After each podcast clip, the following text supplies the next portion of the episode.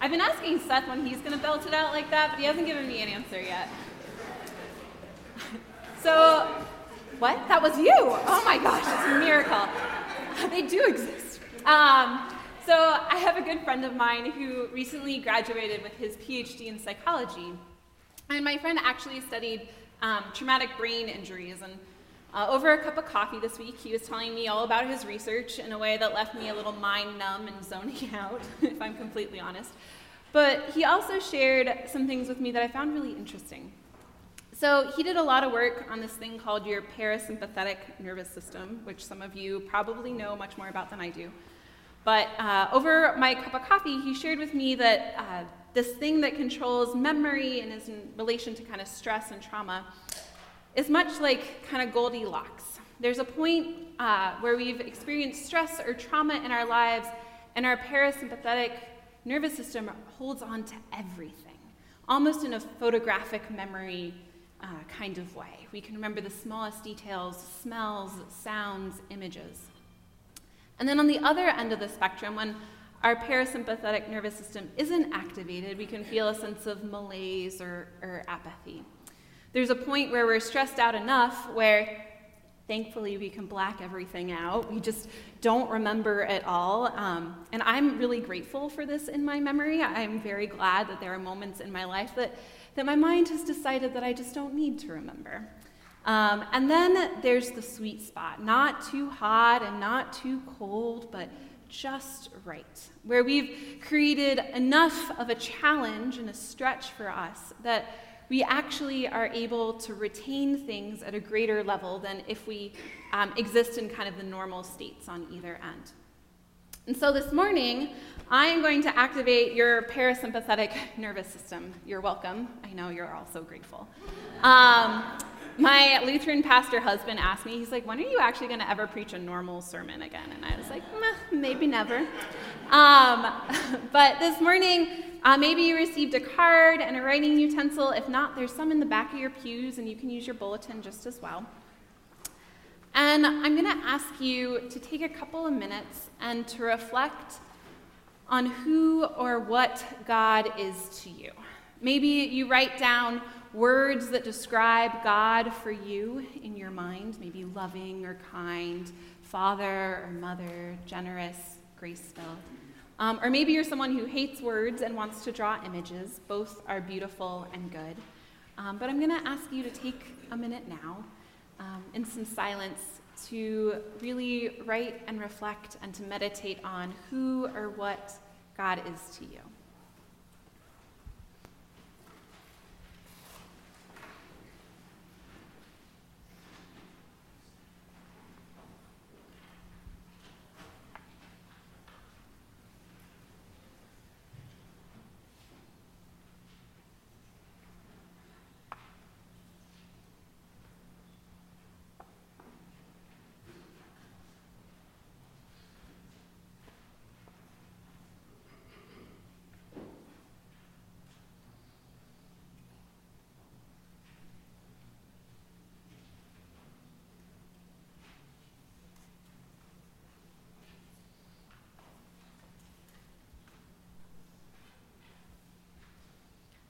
So don't worry, this isn't a test in any way. We're not a church that's about tests here. Um, and this list hopefully isn't exhaustive, right? Each of us has a way of knowing and some, um, experiencing something much larger than ourselves in ways that are truly reflective of the beautiful diversity of God. Um, I love one of my favorite theologians writes that uh, if I make my own understanding of God into God, I've created an idol of nothing more than my own intelligence and ability to understand. Um, and so the diversity that we've written about who or what we feel God is is truly reflective of, of the holy. So I'm going to ask you to hold on to this. I promise that we're going to um, use it later. And now I invite you to hear from the psalmist a passage that will tell us a little bit about who or what or how uh, this person in ancient Israel understands God. A reading from Psalm 127. Unless the Lord builds the house, those who build it labor in vain. Unless the Lord guards the city, The guard keeps watch in vain. It is vain that you rise up early and go, to, go late to rest, eating the bread of anxious toil, for he gives sleep to his beloved. Hear what the Spirit is saying to the church. Amen. Amen. Would you pray with me? Lord, may the words of my mouth and the meditations of all of our hearts be glorified in your sight. For you, O God, are our rock and our Redeemer. Amen. So, my first Easter at this church was filled with light and flowers and timpani and brass and so much joy and so much celebration. But if I'm honest with you, it was also filled with a deep seated fear. See, I don't know about you, but I have this insidious little voice inside of my head that tells me that I can do it all. And following our church's Good Friday service, I left suburban Chicago and drew, drove south along the cornfields of middle Illinois until I hit Springfield, where I was going to run in the half marathon the following day. I stayed with a dear friend who woke up with me early, and in that cold spring morning, I joined other runners as we ran across the streets of our state capital. And while the race had gone uneventfully enough, I have to tell you that the ride home was another story.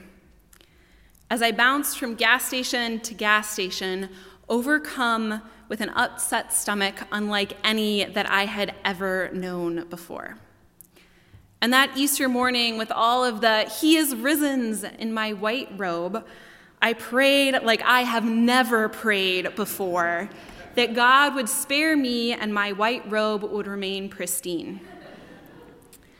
But I made it through, thankfully, uh, and made it quickly my way to the emergent care following the second service for fluids and the sweet relief that only uh, appropriately prescribed prescription drugs can offer. The following year, I entered Holy Week with the overconfidence of someone who had told themselves, I will never do that again, and I know better now. Until the reality of life hit. With the force that totaled our little Honda Fit in that dreaded Jewel Osco parking lot over on Roosevelt Road.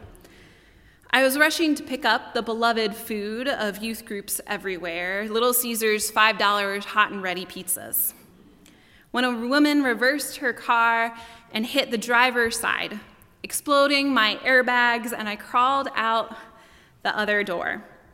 Calling one of our trusted youth group adult leaders, I still made it to pick up the pizza and was ready in time for youth group that night. I would not be stopped. And I held on to the fact that I had planned ahead, scheduling myself a week at Holy Wisdom Monastery, a women's ecumenical Benedictine monastery outside of Madison, Wisconsin. And so in my rental car, I drove, desperately needing some time for reflection and prayer.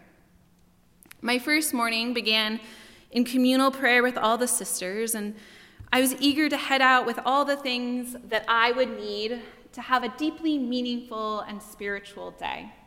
And so I packed my bag. I packed this bag when I left the retreat house that morning. And I packed it with everything that I thought I would need. I packed it with my Bible because nothing says rest and retreat like wanting to read through as much of this book as humanly possible. I packed it with my journal because I was afraid that I would be struck by some wisdom that I that would leave me if I didn't write it down immediately. So I packed a journal. I packed a prayer book where I could read and reflect on God's presence in the world. I packed a book of poetry because I got think God speaks through this language too. And then, if I'm honest with you, I also packed a little bit of fiction in case I needed to escape from all the serious things and just have some time away. And then, of course, because God wants you to be hydrated, I packed my water bottle into this bag as well. And I packed all this in and I headed out, put it over my shoulder, and I headed out to walk across the beautiful preserved prairie that the sisters keep, and I walked through the woods and around a beautiful little pond. And this moment that I thought I was going to feel inspired instead left me with nothing more but feeling perspired. My neck and my back began to hurt from the weight of all the things that I was carrying, all the things that I thought would help me connect to God, but did nothing more than add a weight that I couldn't sustain. And I wonder about that. Because I, like the psalmist, I had woken up early eating the anxious bread of toil. And ironically, I was even doing this in a place that was designed to be a place of rest and a place of Sabbath. Since that day, I've wondered a lot what it is about me that continually finds myself in patterns of too muchness. Also, how does my understanding of God tie into the restlessness and the relentlessness that I live by. If I believe that God is truly grace filled and loving, kind, peace, and joy, if I truly believe that, then why is taking Sabbath so hard? Keeping Sabbath reflects freedom from work, something that many of us are familiar with. And maybe if you remember a bygone era, or like me, lived in a rural community, or even if you're a Chick fil A lover, you might remember a time when stores were closed on Sundays, where we took the literal interpretation of Sabbath as freedom from work seriously. This week, when I was studying Sabbath, though, I was met with an interesting reflection. The context of where Sabbath falls in the Bible is important. See, when God gives Moses the commandments on Mount Sinai, we're in the book of Exodus. And this happens right after the Israelites have left Egypt, a land where they had known hard labor and slavery. And in giving a command to keep the Sabbath, God is speaking of Sabbath as an act of liberation and freedom for the Israelites from the slavery of Pharaoh. Maybe, maybe taking that time is hard because I've allowed Pharaoh to take up place in my life. Instead of relying on a God who, as the psalmist says, gives rest to God's beloved. I sometimes confuse God with my ego, my pride, my self righteousness. As Walter Brueggemann puts it, insatiable gods of imperial productivity. Brueggemann, a Hebrew Bible scholar, goes on to write that our God is a God of mercy, of steadfast love and faithfulness, who is committed to covenantal relationship and fidelity. And at the taproot of this divine commitment is relationship, is covenant, rather than commodity. Creation is to be enacted and embraced without deafening anxiety. Indeed, such divine rest serves to dismantle endless relentlessness and restlessness sanctioned by other gods.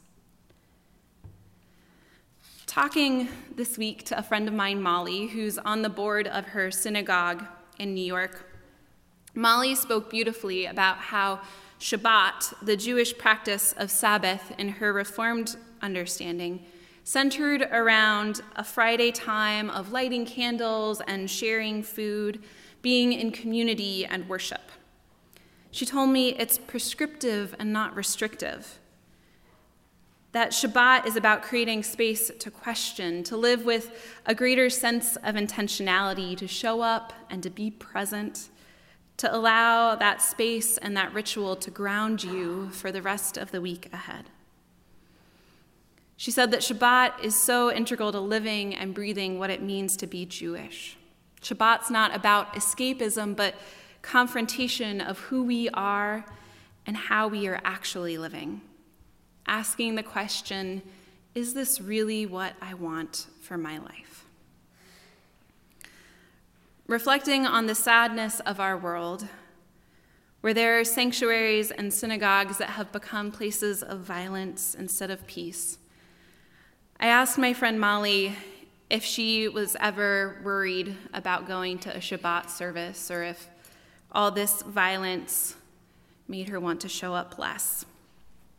And she said this She said, If someone kills me because I'm Jewish, they will change the way that I die, but they will not change the way that I live. I cannot help be moved and inspired by these words and what we, what all of us have to learn from them. How do we draw upon the rituals of our tradition, rituals like baptism, to give comfort and strength and peace, to give us hope for the life and the world to come? How can we learn from the wisdom of our Jewish siblings about how to live with a sense of intentionality? In a world of constant multitasking where we're told that we need to achieve and accomplish, perform and possess, I desperately wanted Sabbath. I desperately hungered for Sabbath. And so, from sundown Friday to sundown Saturday this week, I attempted to keep Sabbath and to make it holy. I put my phone face down on a bookshelf and packed up my computer I refused to turn on lights or to drive, to purchase anything, or to my husband's chagrin, I refused to shower or to cook. there was no emailing or phone calls, there was no Facebook or Twitter or Instagram or text messaging. For a day, just a day, I wanted to make my world a little smaller. As I woke in the morning, I found myself almost reflexively falling into my pattern brushing my teeth, making the coffee, putting away the dishes, taking out the dog. And then I caught myself. Today was supposed to be different. My crippling, crippling heavy bag of books was replaced with one book that I read on and off as I sat outside in the warm spring sunshine, bundled up with a blanket. I took my dog on long walks instead of running any marathon or great race. I didn't drive anywhere, so I couldn't be T boned picking up Little Caesars in the Jewel parking lot. And I knew that what I had was enough. And I knew that I was enough. When we look at what we believe about who or what God is, I invite you, if you wrote down things or drew things, to take a look at it. Who or what do you think God is? If we truly believe those words, those things that we wrote on our card this morning, maybe that God is love, or God is wisdom, or God is peace, God is hope, or resilience, or joy, or justice. God is all these things, and God is so much more.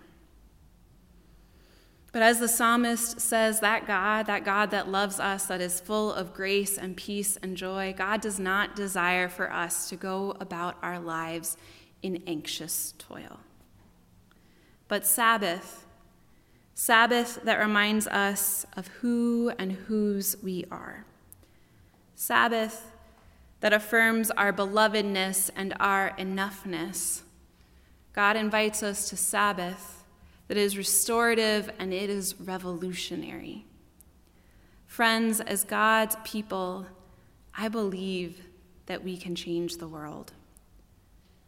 But I also know that to do this, we also have to allow ourselves to be changed, to be reformed and transformed by a God who also calls us to Sabbath and to rest. This morning, I'm going to leave you with a blessing. And so I invite you to get comfortable and maybe close your eyes and to hear this blessing written by Jan Richardson. If you would enter into the wilderness, do not begin without a blessing. Do not leave without hearing who you are, beloved. named by the one who has traveled this path before you. Do not go without letting it echo in your ears. And if you find it is hard to let it into your heart, do not despair, for that is what the journey is for. I cannot promise this blessing will free you from danger, from fear, from hunger or thirst, from the scorching of the sun or the fall of the night. But I can tell you that on this path there will be help. I can tell you that on this path there will be rest. I can tell you that you will know the strange graces that come to our aid only on a road such as this, that fly to meet us, bearing comfort and strength, that come alongside us for no other cause than to lean themselves toward our ear, and with their curious insistence whisper our name Beloved, beloved, beloved. Amen.